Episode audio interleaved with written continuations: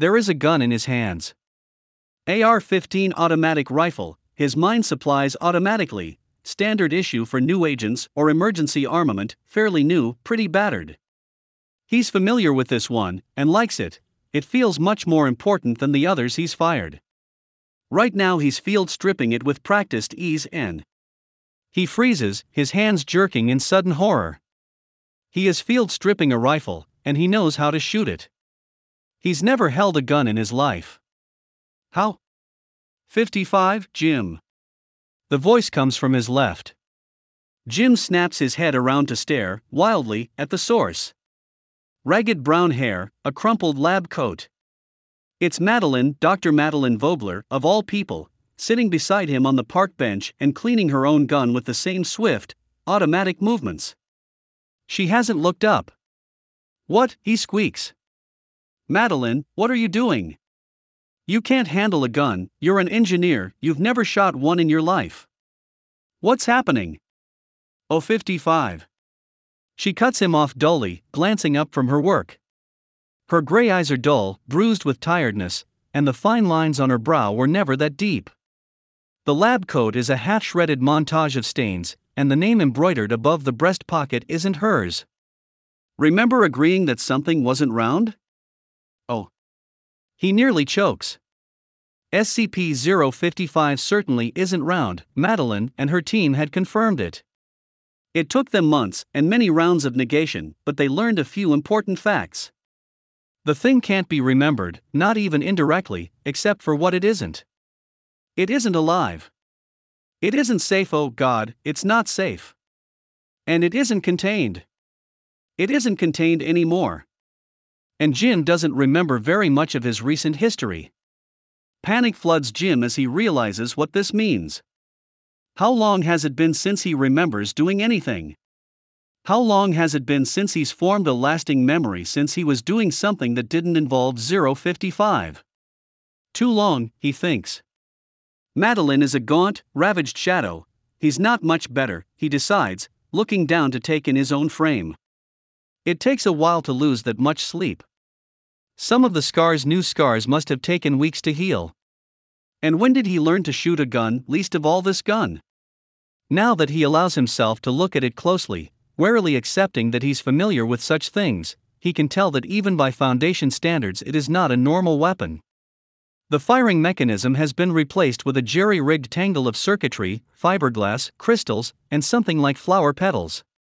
There's something else at the base of the trigger, he squints at it, decides that it isn't important, and passes over it.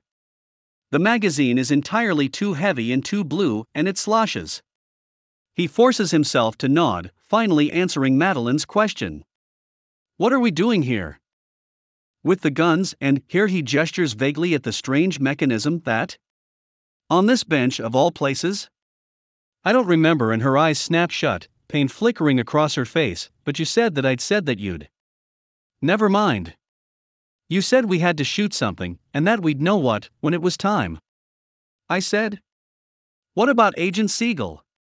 But the moment the name leaves his mouth, he knows. Madeline's look of bemused grief only confirms it. She didn't make it, did she? No. Nobody did. Chen? Alex? Araya? Madeline only shakes her head.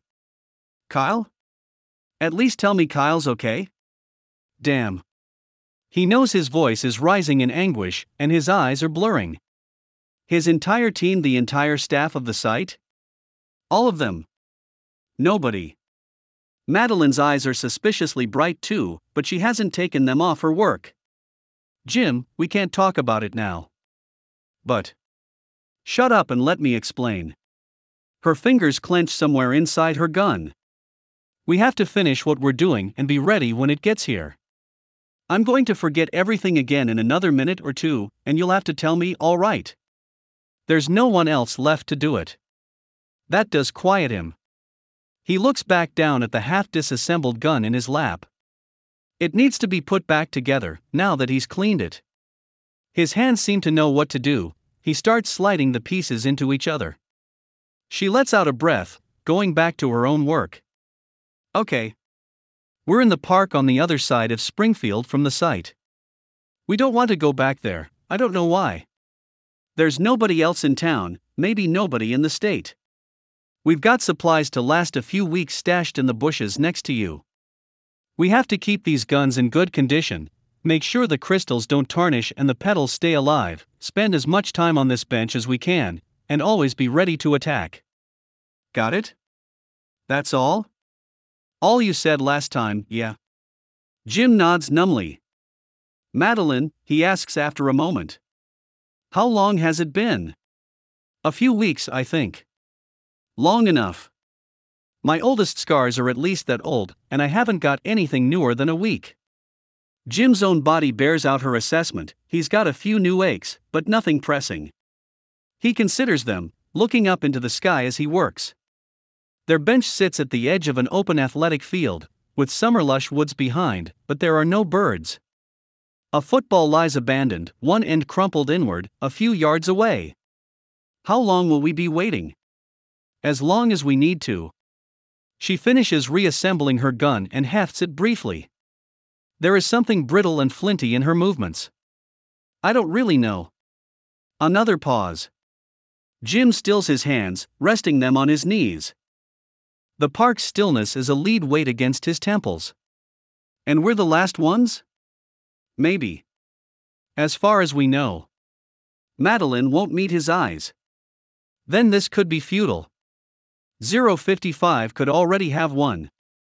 Madeline whips around to glare at him, her whole posture suddenly lit with desperate ferocity. Don't, she snaps. Don't talk like that. We can't think like that.